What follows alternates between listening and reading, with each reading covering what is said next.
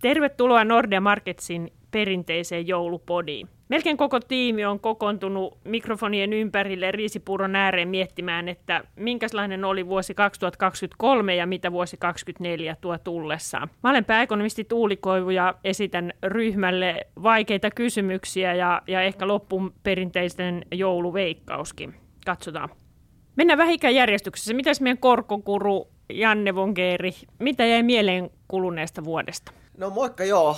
Aikamoista vuoristorataahan se niin kuin monella rintamalla oli. Että toki sitä, mitä ehkä pelättiin jossain vaiheessa, että se vuoristorata ulottuisi myös osakemarkkinoille, niin ehkä se osakemarkkinoiden heikkous jäi sitten loppujen lopuksi kor- nousseiden korkojenkin jälkeen niin kuin, äh, maltillisemmaksi kuin mitä pelättiin ehkä silloin aikaisemmin. Mutta tavallaan koroissa on ollut aikamoista vuoristorataa, taloudessa on ollut aikamoista vuoristorataa, että sieltä kovasta inflaatioshokista inflaatio lähtikin laskuun yllättävän nopeassa aikataulussa. Nyt viime aikoina on mietitty jo, että kuinka nopeasti se oikeastaan laskee. Korkomarkkinoilla ne poikkeuksellisen historiallisen nopeat koronlas- koron nostot, mitä nähtiin keskuspankeilta, niin on nyt kääntynyt odotuksiksi sitten koron laskuihin, että keskuspankit itsehän ei ole tätä vielä vahvistanut, tai on vahvistanut vähän eri tavalla, että Fed on pehmentynyt vähän, EKP vähän vähemmän, mutta että, että tavallaan koron laskuihin ei olla vielä menty, mutta tavallaan markkinoiden huomio on kääntynyt täysin siitä, siitä niin kuin koron nostoriskistä nyt näihin, että kuinka nopeasti korot oikeasti lähtee laskuun. Tämä on ehkä kuvannut tätä vuotta, että muutokset on ollut aika isoja ja tavallaan kuinka nopeasti se huomio on mennyt niistä yläsuuntaisista riskeistä näihin alasuuntaisiin riskeihin. Joo, se on kyllä totta, että kuluneena vuonna niin yksi mielenpainuvista asioista varmaan on ollut tämä tunnelmien heittely ja data ei ainakaan ole ikävystyttänyt, että katsotaan mitä loppuvuosi ensi vuosi tuo tullessaan, mutta kyllä aika monta kertaa on kulmakarvat noussut ruutujen ääressä. Miten meidän Suomi-kurru Juho Kostiainen, mikä siellä Suomen datassa on ehkä yllättänyt tai ollut heiluvaa tai mitä muuta on jäänyt mieleen? No joo, kyllä sanotaan, että kyllä se niin kuin korkojen muutos on sitä Suomenkin taloutta ajanut ja varsinkin tuolla asuntomarkkinoilla niin on nähty aika reiluukin tiputusta, että kyllä siellä, jos historiankin vertaa, niin tämä korkoherkkyys on ollut aika paljon isompaa, että kyllä tämä korkojen nousu on näkynyt nopeasti tai aikaisempaa nopeammin siellä.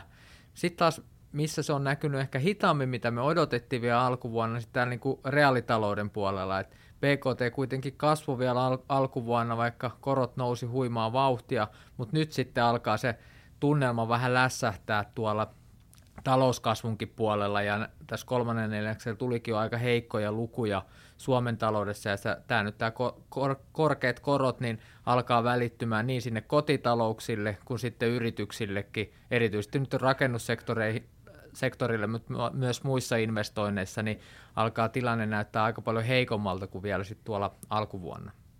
Joo, mitä tässä on joululounaitakin yritysten kanssa istunut, niin kyllähän siellä tilauskirjat alkaa pikkuhiljaa pohjaa raaputtaa, että katsotaan nyt sitten kuinka, kuinka syväksi tämä tantuma ehtii ensi vuoden aikana oikein mennä.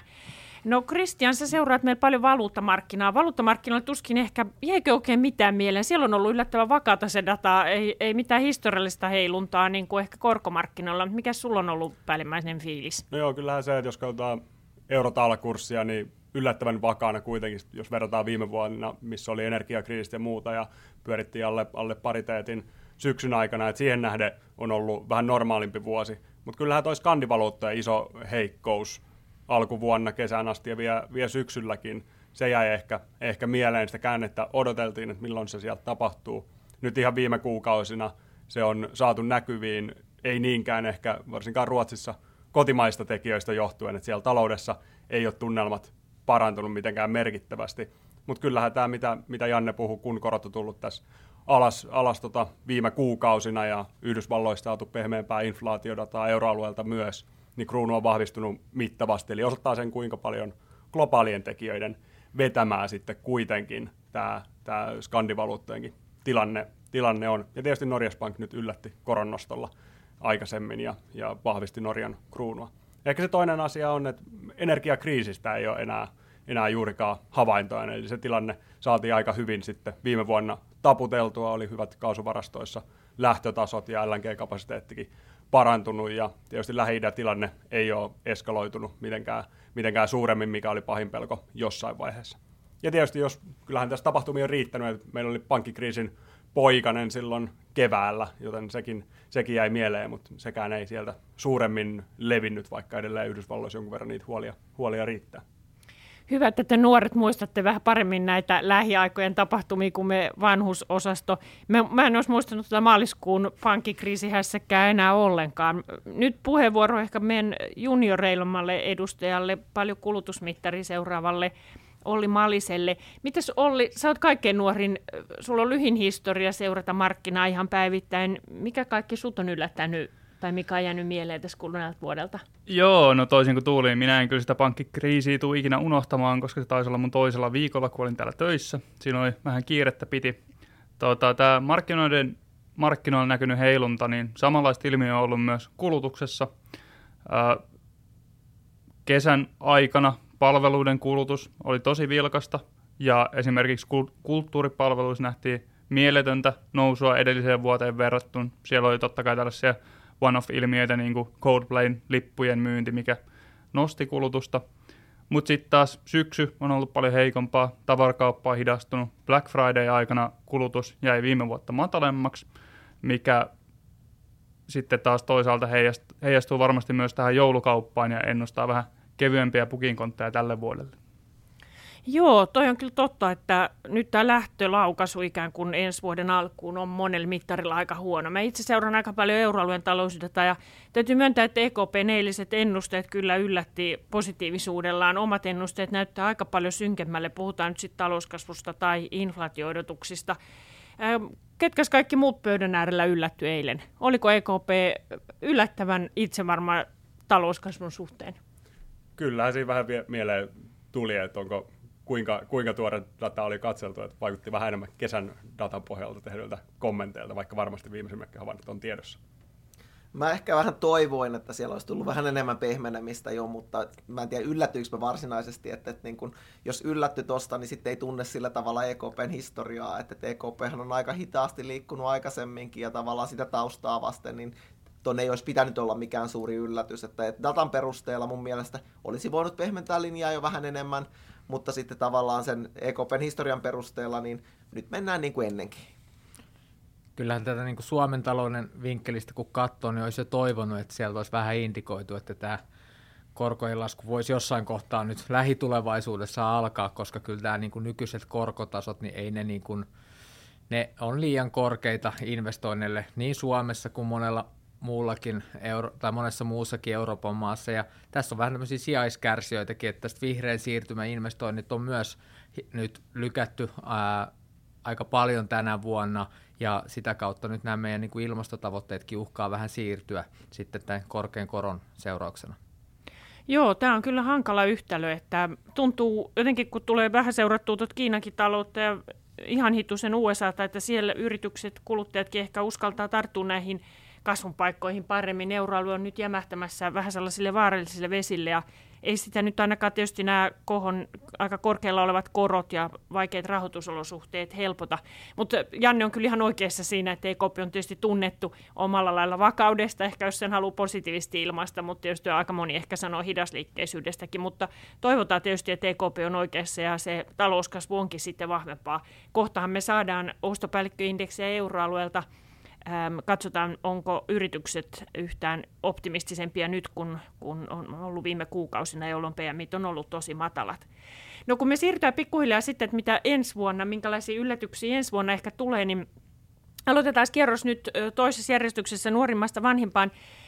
Mitkä on ollut ehkä sellaiset kiinnostavimmat tapahtumat? Ei nyt saa listata tietysti ihan koko kalenterivuotta ja tyhjentää pajotsa, mutta onko joku sellainen ykköstapahtuma?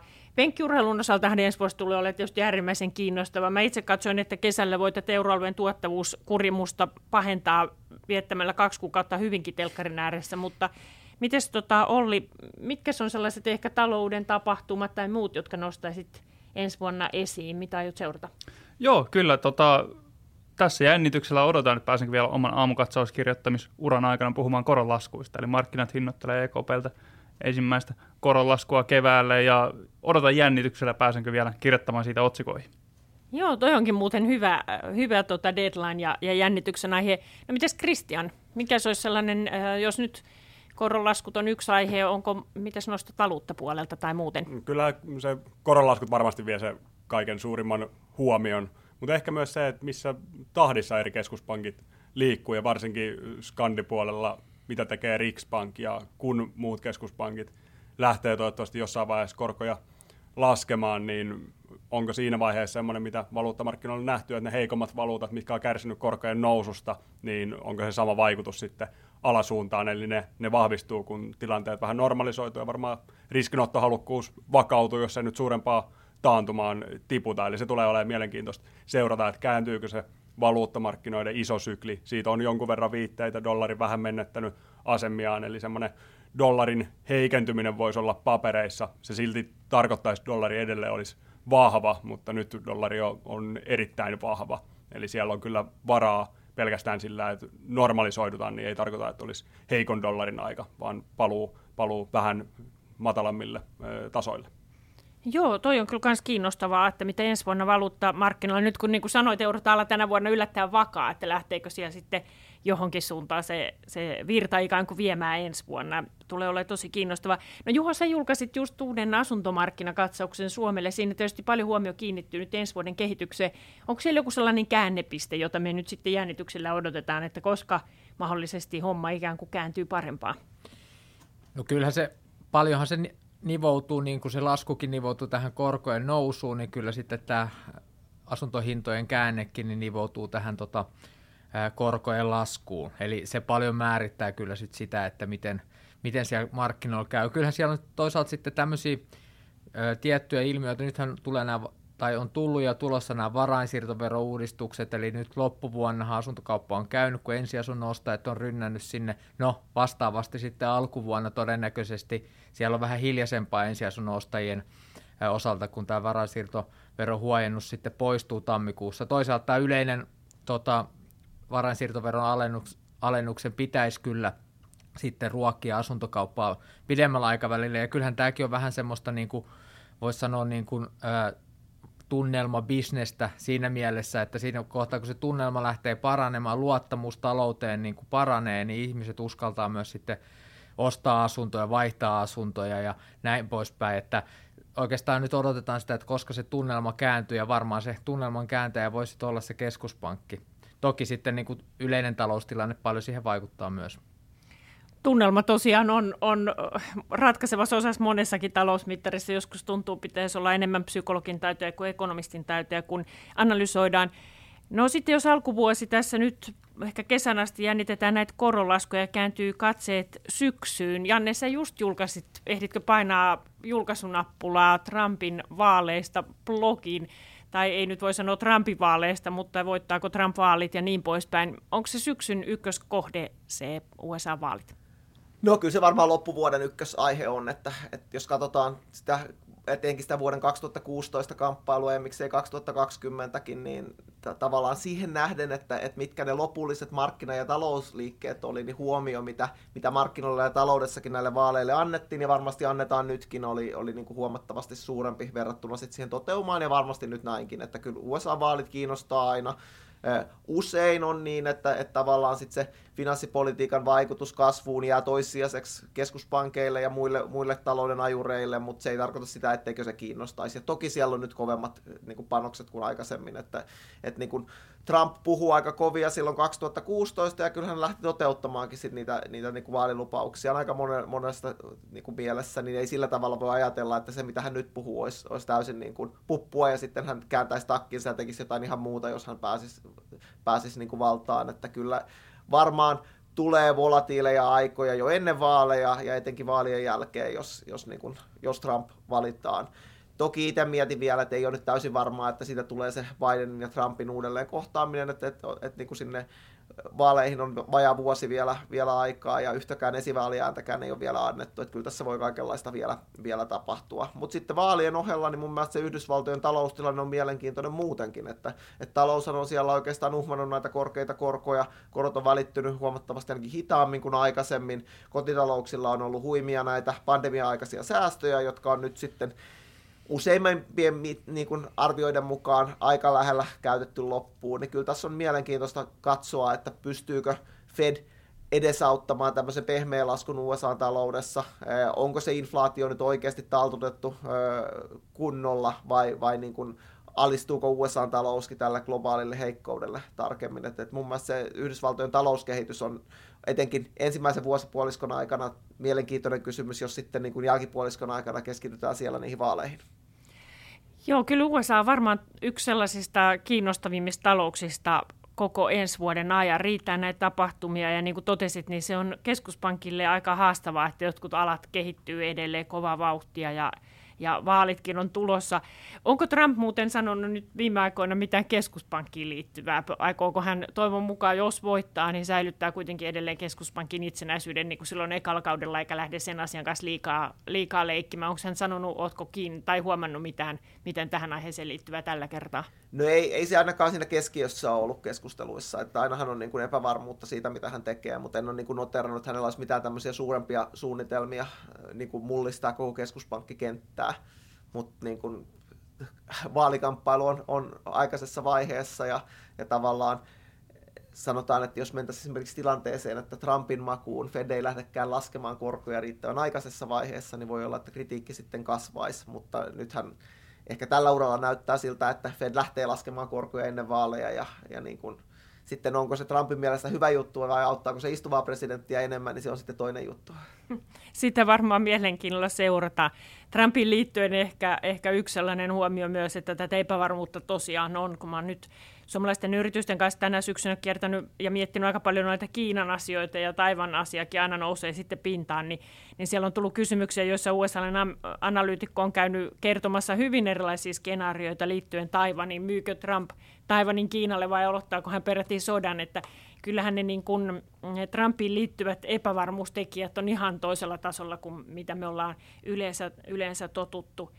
Ähm, mitäs Juho, Suomen presidentinvaalit ei taida talouteen juuri vaikuttaa? No se ei ole ehkä semmoinen niin kuin kaik, kaikkein niin kuin polttavin aihe tuolla markkinoilla tai talouskeskustelussa, mutta toki silläkin on merkitys, että me eletään epävarmoja aikoja ja voi olla tilanteita, että presidentillekin on oikeasti aika paljon käyttöä ja sille, sinne. Toki hyviä ehdokkaita on paljon, että en ole sinänsä huolissani, että varmasti sieltä hyvä löytyy tästä joukosta kiinnostavan vaalivuodenhan aloittaa oikeastaan Taivan valitsemalla presidentin jo tammikuun puolessa välissä. Ja silloin varmaan uutisissa sitten vihdoin opitaan vähän lisää minäkin Taivanin politiikasta ja siitä, mitä taivanlaiset itse ajattelee suhteesta esimerkiksi Manner-Kiinaan tai, tai Taivanin mahdollisesta itsenäisyydestä. Yleensähän kyselyissä taivanlaiset haluaa status quo säilyvän ja, ja kokee, että se nyky, nykytilanne olisi kaikkein paras mahdollinen, jossa rauha säilyisi. Ja, ja se tietenkin tarkoittaa tiettyä liikkuma, liikkumatilaa Taivanille. Se ei ole suuren suuri, mutta, mutta päivittäisessä elämässä moni taivanlainen tuntee kokevan sen, sen riittäväksi kuitenkin. Mutta ensi vuonna tosiaan tosi kiinnostavia presidentinvaaleja idästä, länteen ja lännestä itään, näin voisi todeta. No ensi vuonna tosiaan, niin kuin monta kertaa tässä nyt puhuttu, niin koronlaskut on, on ehkä kuitenkin se ykkösteema. Kaksi vuotta on nyt rallateltu inflaatio, korkeiden inflaatiolukujen äärellä ja mietitty tiukan rahapolitiikan äärellä. Nyt kello on kääntynyt selvästi viime kuukausien aikana markkinoilla ja ehkä tällä kertaa päätämme joulupodin tiukkioihin korkoveikkauksiin. Ähm, kuka haluaa aloittaa? Mennäänkö nyt sitten vanhemmasta taas nuorempaan puheenjohtajana en ota kantaa, mutta Janne, kerropa sinä. Saa vastata kysymykseen, että kuinka monta kertaa EKP laskee, kuinka monta kertaa Fed laskee korkoja vuonna 2024, tai sitten äänestää tyhjää jommankumman osalta, mutta veikkailkaa nyt jotain. No joo, jos määritellään ne niin, että, että montako kertaa laskee, niin ajatellaan, että vartin kor- korkolaskuja, eli 25 korkopinnan laskuja, että, että EKPltahan meillä on ne kolme siinä, siinä tota perusennusteessa, että koska olen itse vahvasti tekemässä sitä ennustetta, niin varmaan pitää tällä veikkauksella mennä, mutta että kyllä riski on edelleen kallella siihen suuntaan, että niitä tulee enemmän. Fediltä varmaan niin kuin näytti tuossa hyvän aikaa siltä, että EKP voisi ehtiä ensin aloittamaan koronlaskut, mutta nyt, nyt ei ehkä näin meekään, että, että sanotaan Fediltä sitten ää, viisi kappaletta. Mahtavaa. Mitä sanoo Juho? No, mäkin luotan yleensä näissä korkoennusteissa Jannen näkemykseen, mutta nyt kun kerran kysyit, niin tota, mä ajattelen, että euroalueella niin EKPlle totuus kyllä paljastuu Euroopan heikosta inflaatiosta ja taloustilanteesta tässä alkuvuoden aikana ja veikkaan kuutta laskua ensi vuodelle, eli tuplaan panokset. Oho, saadaanhan me näihin hajontaa. Mites Christian sanoo? Mä uskon, että Fediltä markkinahinnat tällä ihan aivan, aivan järkyttävästi jo koronlasku, ja Fed tuskin laskee ihan niin paljon, että ehkä se kolme neljä lasku on odotuksessa Yhdysvalloista, ja mä en kyllä millään jaksa uskoa, kun katsoo sitä talouskuvaa tai, tai inflaatiokuvaa, että EKP laskisi yhtä paljon tai vähemmän, että kyllä EKPltä on pakko odottaa viittä koronlaskua, jos, jos Fed jää siihen kolmeen neljään. Mahtavia näkkäreitä. Mitä Olli sanoo? No niin, nuorimpana jäsenen totta kai pitää tukea tätä tiimin konsensusta ja odotetaan EKPn osalta taisi konsensus olla sitten viisi koronlaskua ja Fediltä 3-4. Joo, kyllä varmaan jossakin siellä haavinoissa saatetaan ensi vuonna liikkua. Tulee kyllä tosi kiinnostava vuosi 2024, niin kuin nyt talous aina on. Mutta nyt päätetään tämä joulupodi. Toivotetaan kaikille kuulijoille oikein mukavaa loppuvuotta, joulun aikaa, onnea ensi vuodelle 2024.